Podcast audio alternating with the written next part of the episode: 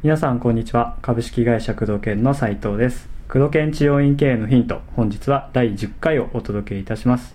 工藤さんよろしくお願いします。はい、よろしくお願いします。はい、早速今日のご質問です。文章を書くのがとても苦手です。うん。何か文章を書く時の、えーポイントがあれば教えてくださいポイント。えーと、まず、文章って何の文章ね？えー、と例えば院内ポップですとか、はいもしくは、まあ、ホームページ、まあ、セールス。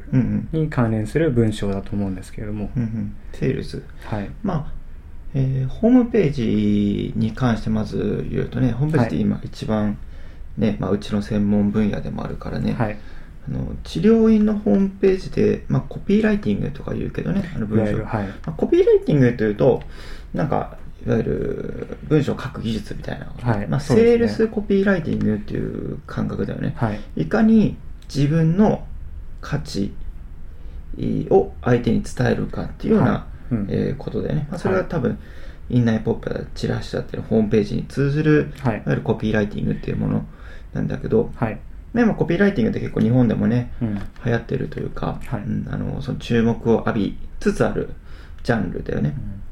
で、えーどんな、まあ、ホームページに関して言うと、そのページページ、それぞれが、の目的は何なのかっていうことだよね。それぞれの目的をはっきりさせるっていうことがすごく重要なんだよね。うんうんうんコピーライティングって僕もすごいいろいろ聞きたいんですけど、うん。相手の行動を促すみたいなうん。イメージなんですけど、うん。でもあるね。ううんん。相手に何をしてもらいたいかってとこをしっかり伝えればいいんですか？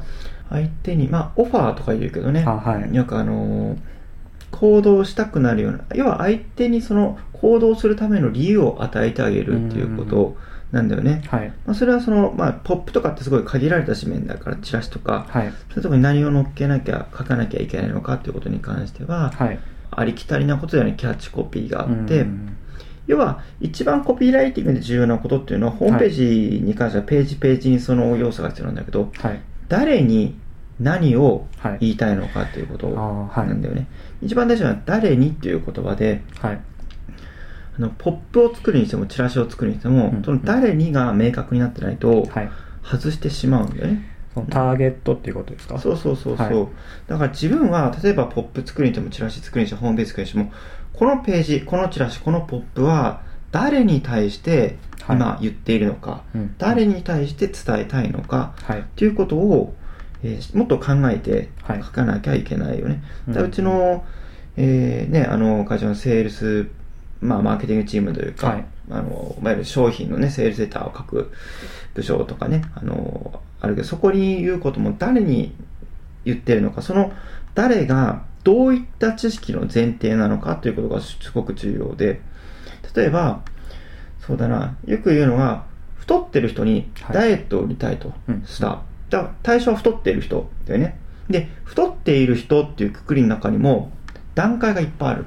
あーはい。よく4つに分けて、あのーまあ、よくコピーライティングの世界とかで言うんだけど、はい太っているっていうことを、まず気にしていない人、自分がデブだとはいはいはい気づいてない人が、その問題について知らないっていうことはい。だよね。自分が太ってるって認識がないんですうん、っね、ていうのが一つね。まあ、知らないっていうステージね。はい。で、ちょっと知ってるっていうステージがあって、デブだと気づいてるけど、はいあんまり気にしてないっていう人ね。ああいや、俺デブだだけど、まあ別に太っててもそんなに害ないし、うんうんううんん、中には今は最近ぽっちゃりのが表んだよね、みたいな。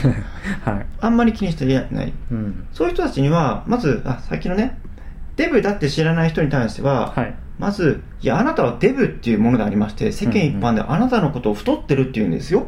太ってるから、こうこうこういう弊害がありますよ。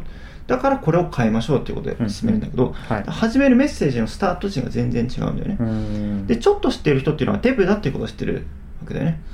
だから、その人たちにあなたデブって言わなくてもいいわけで、はいいや、あなた太っているのは知ってますよね。だからそれが実は、えっ、と、例えば糖尿病になりやすいとか、うん寿命が短くなるって知ってましたかっていんうんううん定義から始まるよね。はいで、で、三つ目のステージは、ちょっと知ってるから、結構知ってるっていうステージね。うんあの、もうすでに悩んでる人ね。はい例えばデブだと知っていて、結構痩せなきゃ痩せなきゃと思って頑張ってるあ人に対して言うんだったら別にもう糖尿病になるとか痩せたいって思いがあるから、うんその人たちに始めるメッセージとしては、痩せる、あなた痩せたいと思っていますよね。うんだったらこの商品がありますよ。この商品の特徴はこうこうこうでっていうメッセージだよね。はいで、4つ目のステージっていうのは、まあ、緊急性のステージって言って、あの、してても焦ってる状態ね。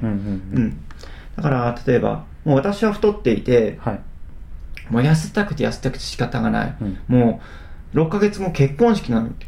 いう人たちに向けて送るメッセージは全然違うね。うん。ただちょっと対比で言うと、デブって気づいてない人に言うのと、はい。もうデブって分かっても痩せなきゃいけない、どうしても痩せたいっていう人に対しては、言うメッセージが全然違うでしょ。ね。ううんんうん。そのステージ、だデブ、同じデブにしても、はい。あの、どの、その人のステージによってはい。言うべき、えーことが違うよね。うんうんうん。でホームページはそれは同じで、はい。チラシでも一緒、ポップでも一緒なんだけど、骨盤矯正っていう言葉を知っている人はい。と骨盤矯正を知らないっていう言葉を知らない人ではまたメッセージが違うよね。うん例えば、ポップを作るにしても、はい。骨盤矯正やりますってポップを作ったとする。はい。で、そのメッセージが有効な人は、うんまあ、骨盤矯正という言葉をすでに雑誌とかで知っていて、うん。骨盤矯正をやると、例えば痩せるとか、はい。なんか健康にいい、もしくはなんかそれその人それぞれのイメージがあると思うんだけど、それぞれのイメージをすでに持っていて骨盤調整、矯正をやることですごくメリットをすでに感じている人には、はい。骨盤矯正いくらですもうんうん。通じるね。そうですね。ただし、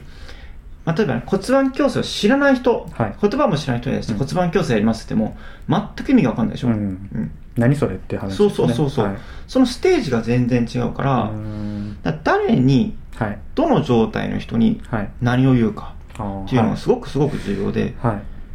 ホームページに関しても、はい。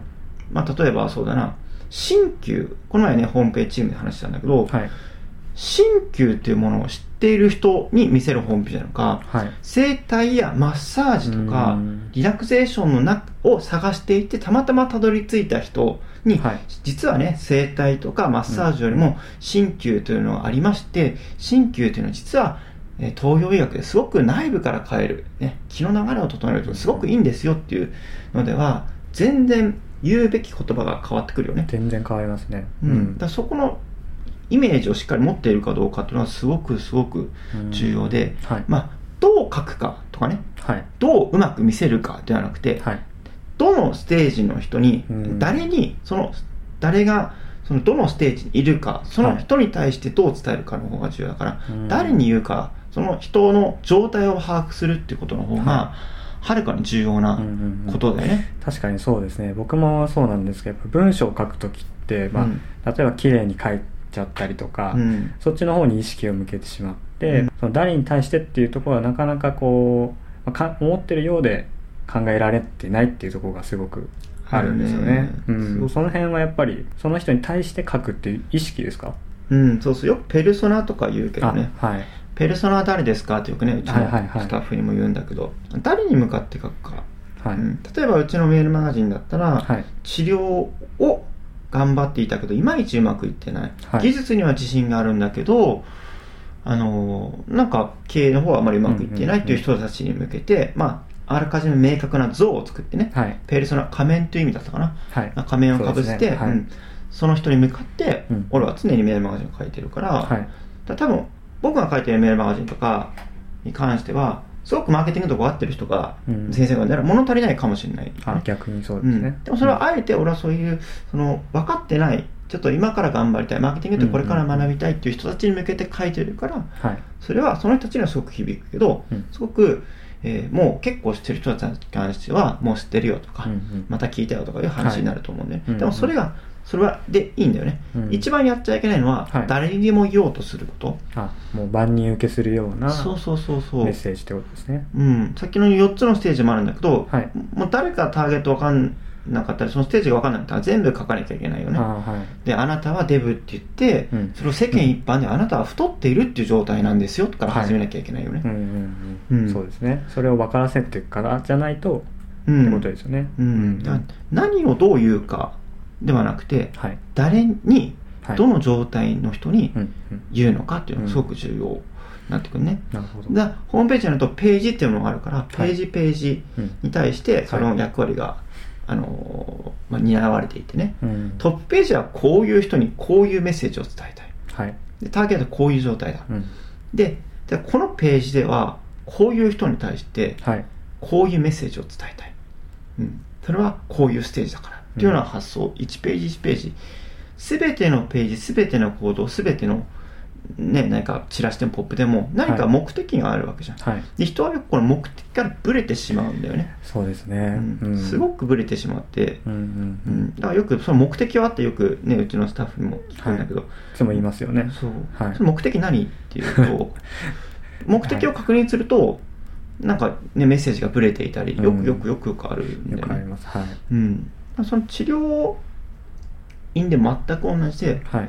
自分の患者さんは誰なのか、うん。うん、っていうのをしっかり明確にしてうん。誰に言ってるのか、はい。骨盤矯正と骨盤矯正の訴求を誰に言うのか、はい。その人たちがターゲットが決まらないと言い方もわかんないよね、うん。そうですね。その人たちが例えば雑誌をすごく、ね、尊重してる人だったら雑誌に載りましたって言うかもしれないし、例えばそうだな、うん、その人たちがあんまりそういう雑誌とか興味ない人だったら値段がすごくうん。ね、あのネックになるかもしれない、はい。そのターゲットによってネックになるものがまた違ったりするからね、はい。まあ、一般的には照明とかさ声とかいろいろあるけど、はい。そうじゃなくてまず誰に何を言うのかっていうことをね、うんうん誰にそのステージはどこなのかっていうことを認識すると全然メッセージが変わってくると思うんだよな、うんちょっと深い話だけどね。そうですね、うん。まあ文章力磨くっていうよりはその目的とか、うんそうそうそう、んそっちの方にしっかり意識を向けた方がいいってことですね。誰に言ってんのか。そうですね。確認しなきゃいけないね。うんうん。そうそう。そこに非常にブレている方が多いと思うな。はい。まあこんなところで多分、ね。うん、また枝葉の部分はねどう見せればいいのかっていうのは随時メールマガジンとかねまたなんか質問があれば、はい。あの枝葉の部分は。だけど、まあ、根本となるそこだからね、はい。誰に言ってんのか。うんうん。そう人それぞれ、ね、求めてるものが違ったりするからね。そのステージも違えばね、うん、まあ、今回はこれくらいでいいんじゃないかなはいということで、えー、工藤研治療院経営のヒント本日は第10回をお届けしてまいりました、はい。工藤さんありがとうございました、はいありがとうございます